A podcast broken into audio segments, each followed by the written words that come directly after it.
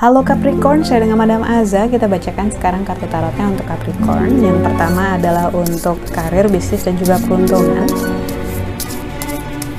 Kartu yang keluar adalah The Sun. Ketika kartu The Sun keluar, ini menunjukkan happiness. Ini menunjukkan masa-masa yang ideal, di mana insya Allah hal-hal yang kamu upayakan, kamu doakan, kamu harapkan selaras dengan apa yang akan Tuhan kasih lewat semesta, kita aminkan saja. Karena itu jangan ngerasa sedih, jangan ngerasa nggak yakin, tapi full 100% confident gitu sama berkah dari Tuhan dan juga sama upayamu sendiri gitu. Jangan sampai jadi kendor upayanya. Tidak ada mimpi yang terlalu tinggi, tidak ada hal-hal yang nggak boleh untuk kamu lakukan selama itu bagus buat dirimu sendiri.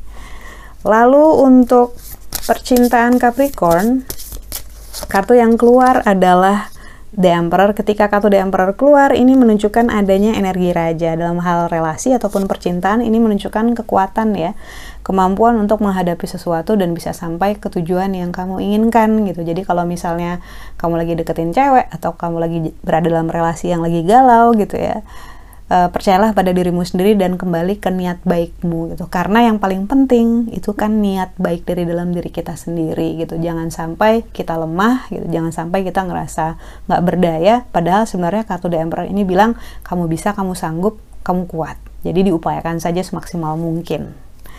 Lalu kartu nasihat yang diberikan untuk Capricorn kartu yang keluar adalah justice ataupun keadilan. Ketika kartu justice keluar, ini sebenarnya sedang diminta untuk meluangkan lebih banyak waktu buat dirimu sendiri dan juga orang-orang di sekitarmu yang penting buat kamu.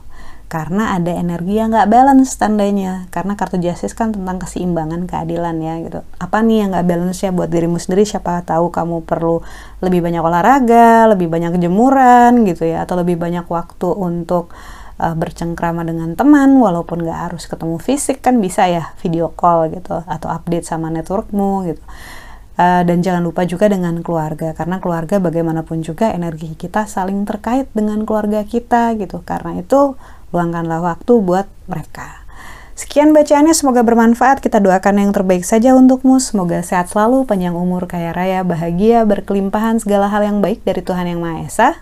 Terima kasih bantu saya dengan cara di klik like-nya, subscribe, share, dan juga komen.